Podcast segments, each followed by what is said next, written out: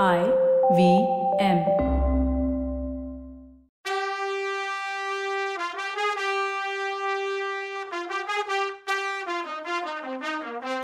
வணக்கம்.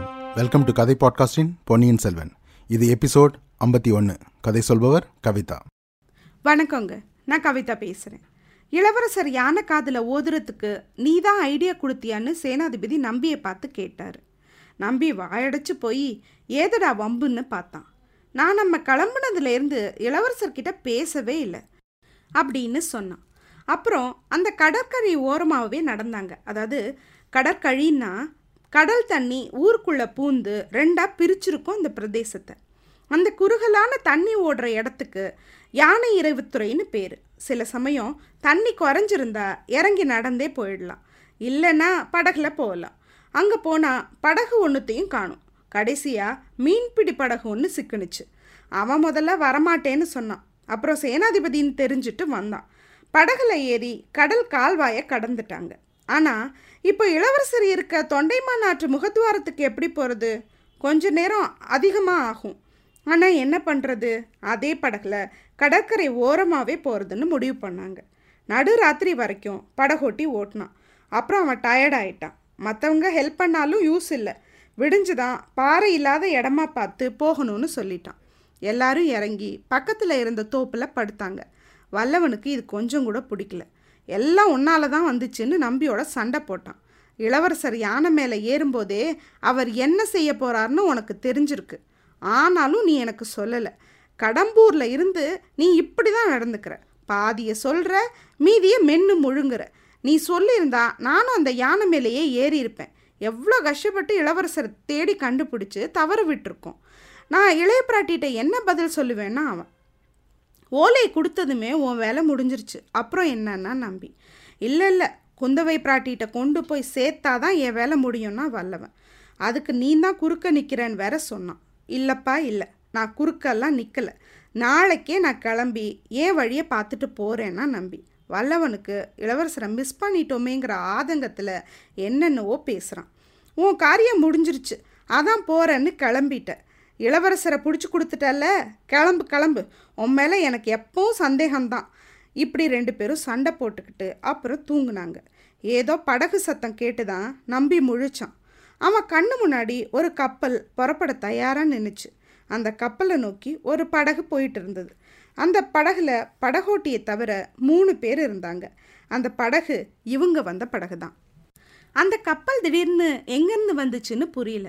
அப்புறம் தான் தெரிஞ்சுது. அவங்க படுத்திருந்த இடத்துக்கு பக்கத்தில் கடல் பூமிக்குள்ளே கொஞ்சம் உள்ள குடைவாக போயிருக்கும். மரங்கள் அந்த இடத்துல நிறைய இருந்ததுனால ஈஸியாக மறைஞ்சிருக்கும். ராத்திரி அங்கே நிறுத்தி வச்சிருந்து காலையில் புறப்பட்டுருக்கணும்னு புரிஞ்சுக்கிட்டான். அந்த கப்பல் யாரோடது? எங்கேருந்து வந்துச்சு? எங்கே போகுது? படகுல போகிறது யார்? இதெல்லாம் அவன் மனசு யோசிச்சுட்டு இருக்கும்போது டக்குன்னு எதையோ புரிஞ்சவன் மாதிரி நம்பி சேனாதிபதி சேனாதிபதி எந்திரிங்கன்னு கத்தினான். எல்லாரும் மிரண்டு எந்திரிச்சாங்க. சேனாதிபதி கப்பலை பார்த்துட்டு அது சோழ நாட்டு கப்பல் மாதிரி இருக்கே பழுவேட்டரையர்கள் அனுப்புகிற கப்பலோ? இளவரசர் அதில் போகிறாரே என்னவோ? ஐயோ நல்லா தூங்கிட்டோமே இப்போ என்ன பண்ணுறதுன்னாரு அதை போகிறது நம்ம வந்த படகு தானே அதில் யார் போகிறாங்க டேய் நில்லு நில்லுன்னு கத்துனார். படகோட்டி காதில் விழுந்ததோ என்னவோ படகு பாட்டுக்கு போயிட்டே இருந்தது. இதெல்லாம் கேட்டுட்டும் பார்த்துட்டும் இருந்த வல்லவனுக்கு எது காதில் விழுந்துச்சோ இல்லையோ. இளவரசர் அதில் போறாரோன்னு அது மட்டும் நல்லாவே காதில் விழுந்துச்சு. அடுத்த செகண்ட் அவன் கடலில் பாஞ்சிட்டான். நல்ல வேலையாக ரொம்ப தண்ணி இல்லை. அதனால் ரொம்ப தூரம் வரைக்கும் போயிட்டான். ஆனால் கொஞ்ச தூரம் போனதும் ஆழம் அதிகமாக இருந்துச்சு. தத்தளிச்சான். ஐயோ நான் சாக போகிறேன் என்னை காப்பாத்துங்கன்னு கத்துனான். படகுக்கு பக்கத்தில் போயிட்டான். படகுல யாரோ சிரிக்கிற சத்தம் கேட்டுச்சு. அப்புறம் கொஞ்சம் பேர் பேசுகிற சத்தம் கேட்டுச்சு. படகு நின்றுச்சு யாரோ குனிஞ்சு கை கொடுத்தாங்க. வல்லவன் படகுல ஏறி உட்காந்துட்டான் படகு போயிட்டே இருந்தது. அப்போ தான் யார் அந்த படகுல இருக்காங்கன்னு பார்த்தான். ஒருத்தனை பார்த்தா தமிழ்நாட்டுக்காரன் மாதிரியே தெரியல. எப்படி இங்கே வந்தானும் தெரியல. மற்ற ரெண்டு பேரும் முகத்தை பாதியாக மறைச்சு முண்டாசு கட்டிட்டு இருந்தாங்க. ஆனால் பார்த்தா தமிழங்க மாதிரி தான் தெரிஞ்சுது. பார்த்தது மாதிரியே இருக்குது ஆனால் எங்கன்னு யோசித்தான் ஆஹா இவனுங்க ரெண்டு பேரும் தானே பார்த்திபனோட தம்பள்ளையில் பார்த்தோம். ஆழ்வார்க்கடியான் இவனுங்களை தானே இளவரசரை கொல்ல வந்தவனுங்கன்னு சொன்னாரு. இவங்கள ஒருத்தன் ரவிதாசன்ல? இவனை பழுவூர் ராணிக்கிட்ட பேசும்போது பார்த்துருக்கோமே. ஓ இளவரசர் இப்போ அந்த கப்பலுக்கு போகிறான்னு தெரிஞ்சுதான் போகிறானுங்களோ நாம் வந்தது எவ்வளோ நல்லதாக போச்சுன்னு யோசிச்சுட்டு இருக்கும்போதே படகு கப்பல் கிட்ட போயிடுச்சு. யாரும் யாருக்கிட்டேயும் ஒன்றுமே பேசிக்கல. நம்ம ஆளுக்கு வாயை வச்சுக்கிட்டு சும்மா இருக்க முடியுமா? நீங்கள் எங்கே போகிறீங்கன்னு ஆரம்பித்தான் ரவிதாசன் உடனே அங்கே இருக்க கப்பலுக்கு போகிறோம் தெரியாதான்னு கேட்டான். குரல் பேய் குரலாக இருந்தது. கப்பல் எங்கே போகுதுன்னு கேட்டான் விடாமல் அது கப்பலுக்கு போன பின்னாடி தான் தெரியும்னா இப்போ மந்திரவாதி திரும்பி இவனை எங்கே போகிறேன்னு கேட்டான். அதுவும் கப்பலுக்கு போனால் தான் தெரியும்னா இவன். கப்பலில் இருந்து ஒரு ஏணியை கீழே போட்டு எல்லாரையும் ஏற்றுனாங்க கப்பலில் ஏறினப்புறம் இவனுக்கே கேட்ட பேச்சுக்குரல் எல்லாமே ஏதோ புரியாத பாஷையில் இருந்தது. இவன் எங்கே இளவரசர்னு சத்தமாக கேட்டுட்டு அவரை தேடி பார்த்தான். அவனை சுற்றி பயங்கர உருவத்தோட அரபு நாட்டை சேர்ந்தவங்க இருந்தாங்க. ஒவ்வொருத்தனும் ராட்சசம் மாதிரி இருந்தான். அவன் கேள்விக்கு யாருமே பதில் சொல்லாமல் வெறிச்சு பார்த்துட்டு இருந்தாங்க. ஏதோ தப்புடான்னு அவன் மூளை அவனுக்கு சொன்னுச்சு. இது சோழ நாட்டு கப்பல் இல்லை. குதிரை விற்கிறதுக்காக வர்ற அரபு ஆளுங்க. இந்த கப்பலில் இளவரசர் வந்திருக்கவே முடியாது. ஓடி போய் வெளியில் படகை பார்த்தான். அது திரும்பி போயிட்டு இருந்தது. நிறுத்து நிறுத்துன்னு கத்திக்கிட்டே கடலில் குதிக்க போனான். ஒரு கை பின்னாடியிலேருந்து ஒரு இழுப்பு இழுத்துச்சு. கப்பல் நடுவில் வந்து விழுந்தான். கோவம் ஆவேசமாக குதிச்சு எந்திரிச்சான். தள்ளுனவனை ஓங்கி ஒரு குத்து விட்டான். அந்த ஆறு அடி அரபு நாட்டுக்காரன் பின்னாடி போய் தடால்னு விழுந்தான். இதுக்குள்ள கத்தியோட ஒருத்தன் பின்னாடி வந்துட்டான். அதை தட்டி விட்டான். அது தெரிச்சு போய் கடலில் விழுந்துச்சு. அடுத்த செகண்ட் இவன் நாலு பேர் புடியில் இருந்தான். அவங்களுக்குள்ள ஏதோ கசமுசன்னு அவங்க பாஷையில் பேசிக்கிட்டாங்க. தலைவன் மாதிரி இருக்கவன் ஏதோ சொன்னான். உடனே ஒரு கயிறு கொண்டு வந்து இவனை கட்டினாங்க. கை ரெண்டையும் உடம்போட சேர்த்து கட்டினாங்க. அப்புறம் அவனை தூக்கிட்டு போய் கீழே உள்ள மரக்கட்டை அடுக்கி வச்சிருந்த ரூமில் போட்டாங்க. அந்த கட்டையில் உன்னோட சேர்த்து கட்டி வர விட்டாங்க. கப்பல் ஆடும்போது அது ஸ்டார்ட் ஆயிடுச்சுன்னு புரிஞ்சுது அவனுக்கு. மரக்கட்டையெல்லாம் அவன் மேலே உருண்டு விழுந்துச்சு. அவனால் எடுத்து விட முடியாமல் கை கட்டி இருந்துச்சு. இந்த தடவை தப்பி பொழைச்சா இனி அவசரப்பட்டு எந்த ஒரு விஷயமும் பண்ணுறதில்ல நம்பி மாதிரி யோசிச்சு தான் எதுனாலும் பண்ணணும்னு மனசுக்குள்ளே நினச்சிக்கிட்டான். அப்போது பயங்கர சிரிப்பு சத்தம் ஒன்று கேட்டுச்சு. அங்கே மந்திரவாதி நின்றுட்டு இருந்தான். இப்போ ஃபுல் முகமும் தெரிஞ்சுது. தம்பி சோழ புளியை தேடிக்கிட்டு வந்தோம். கிடைக்கல. ஆனால் வானர்க்குள்ளே நரி மாட்டிக்கிச்சுன்னா இதுக்குள்ளே கடலில் குதிச்சு இவன் கப்பலில் ஏறி மாட்டிக்கிட்டான். கரையில் இருந்தவங்க என்ன ஆனாங்கன்னு பார்க்கலாம். படகோட்டி திரும்பி வந்ததும் அதே படகுல மீதி இருந்தவங்க ஏறிக்கிட்டாங்க. ஆனால் கப்பலை இனி துரத்தி பிடிக்க முடியாதுன்னு புரிஞ்சுது. சரி தொண்டை மாநாட்டு சங்கமத்துக்கு போயிடுறதுன்னு முடிவு பண்ணாங்க. படகுக்காரனை விசாரித்து பார்த்தாங்க. அவனுக்கு ஒன்றுமே தெரியல. படகுல படுத்து தூங்கிட்டு இருந்தப்போ யாரோ எழுப்பி கப்பலுக்கு கூட்டிகிட்டு போக சொன்னதாகவும் நீங்கள் எந்திரிக்கிறதுக்குள்ளே திரும்பி வந்துடலான்னு நினச்சதாகவும் சொன்னான். அப்புறம் இவங்க இளவரசர்கிட்ட வந்துட்டாங்க. வல்லவன் கப்பலில் ஏறின வரைக்கும் தான் நம்பிக்கை தெரியும். அதுக்கப்புறம் ஒன்றுமே தெரியாது. இளவரசே வல்லவன் குதிச்ச உடனே நான் ஃபாலோ பண்ணி போகலான்னு தான் நினச்சேன். ஆனால் எனக்கு நீந்த தெரியாது. தண்ணினா பயம் வேறு. அந்த கப்பலில் நீங்கள் இருக்கீங்களான்னு கொஞ்சம் டவுட் வேறு. அது சோழ கப்பலே இல்லைன்னு தோணுச்சு. அதனால் குதிக்கலை. ஆனால் இங்கே உங்களை பார்த்த பின்னாடி தான் நிம்மதியாச்சுன்னா நம்பி.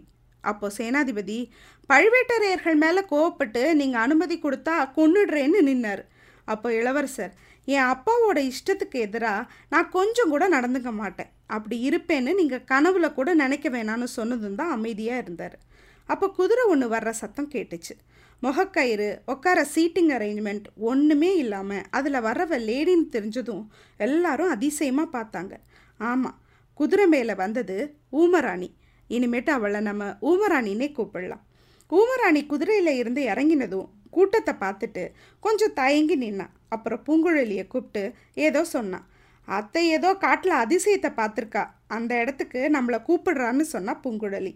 எல்லாரும் வரலாமான்னு கேட்டார் இளவரசர். கொஞ்சம் யோசிச்சுட்டு ஓகேன்னு சொன்னான் ஊமராணி. இவங்களை காட்டு வழியில் கூட்டிகிட்டு போனான்.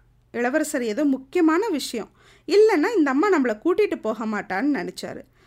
திடீர்னு ஒரு குளமோ குட்டையோ தெரிஞ்சுது. அதோட கரையில் சில பேர் இறந்து கிடந்தாங்க. இறந்து ரொம்ப நேரம் ஆச்சு போல. நாத்தம் அடிச்சுது.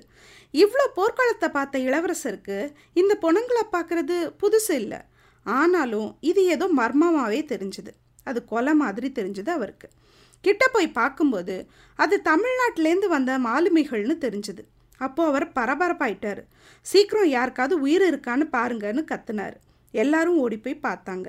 அப்போ ஊமராணி இளவரசரை மட்டும் தனியாக கூட்டிகிட்டு போனாங்க. கொஞ்ச தூரத்தில் ஒரு மரத்தடியில் ஒரு கோர உருவம் படுத்திருந்துச்சு. உடம்பெல்லாம் காயம். மண்டையிலிருந்து ரத்தம் வழிஞ்சு பார்க்கவே முடியல. எந்த நேரமும் செத்து போலான்னு இருக்கும்போது இளவரசரை பார்த்ததும் கொஞ்சம் நம்பிக்கை வந்தது அந்த உருவத்துக்கு. ஆனால் வாயை கூட திறக்க முடியல. சீக்கிரம் தண்ணி கொண்டு வாங்கன்னு கத்துனாரு இளவரசர். அதுக்கு அந்த மனுஷன் கொஞ்சம் முன்னாடி தான் இந்த அம்மா தண்ணி கொடுத்தாங்க. உங்களுக்கு துரோகம் செய்ய நினச்சதுக்கு உள்ள பலனை நாங்கள் அனுபவிச்சிட்டோன்னாரு அவர் குரலை கேட்டதும் இளவரசர் அவரை உத்து பார்த்துட்டு களபதின்னு கூப்பிட்டாரு. கலபதின்னா? கேப்டன்னு அர்த்தம். களபதி இது என்ன பேச்சு? எனக்கு என்ன நீங்கள் துரோகம் பண்ண வந்தீங்க? என்னால் நம்ப முடியலன்னாரு இளவரசர். ஐயா உங்களுக்கு பெரிய மனசு. பழுவேட்டரையர்களோட ஆணப்படி உங்களை கைது பண்ணி கொண்டு போக வந்தேன் அப்படின்னு சொல்லி மடியிலிருந்து ஒரு ஓலையை எடுத்து கொடுத்தாரு களபதி. ஓலையை படித்து பார்த்த இளவரசர் இதில் நீங்கள் என்ன துரோகம் பண்ணுறீங்க சக்கரவர்த்தியோட ஆணப்படி தானே வந்தீங்க. அதனால தானே நானே லேட் பண்ணக்கூடாதுன்னு ஓடோடி வந்தேன். இது எப்படி நடந்துச்சுன்னு சொல்லுங்கன்னாரு. தட்டு தடுமாறி சொல்ல ஆரம்பித்தார் களபதி சக்கரவர்த்தி ஆணையை வாங்கிட்டு ரெண்டு கப்பலோட நாகப்பட்டினத்துலேருந்து கிளம்புனாங்க. அந்த வேலையே களபதிக்கு பிடிக்கல. இளவரசரை கைது பண்ணணுன்னா யாருக்கு தான் பிடிக்கும்? ஆனால் கொடுத்த வேலையை பண்ணாமல் இருக்க முடியுமா? கிளம்புறதுக்கு முன்னாடியே வில்லன் பிரதர்ஸ் கொஞ்சம் விஷயங்கள் கண்டிப்பாக சொன்னாங்க. இலங்கை போனதும் இளவரசர் எங்கே இருக்காருன்னு தெரிஞ்சுக்கணும். அவரை நேரில் பார்த்து ஓலையை கொடுக்கணும்.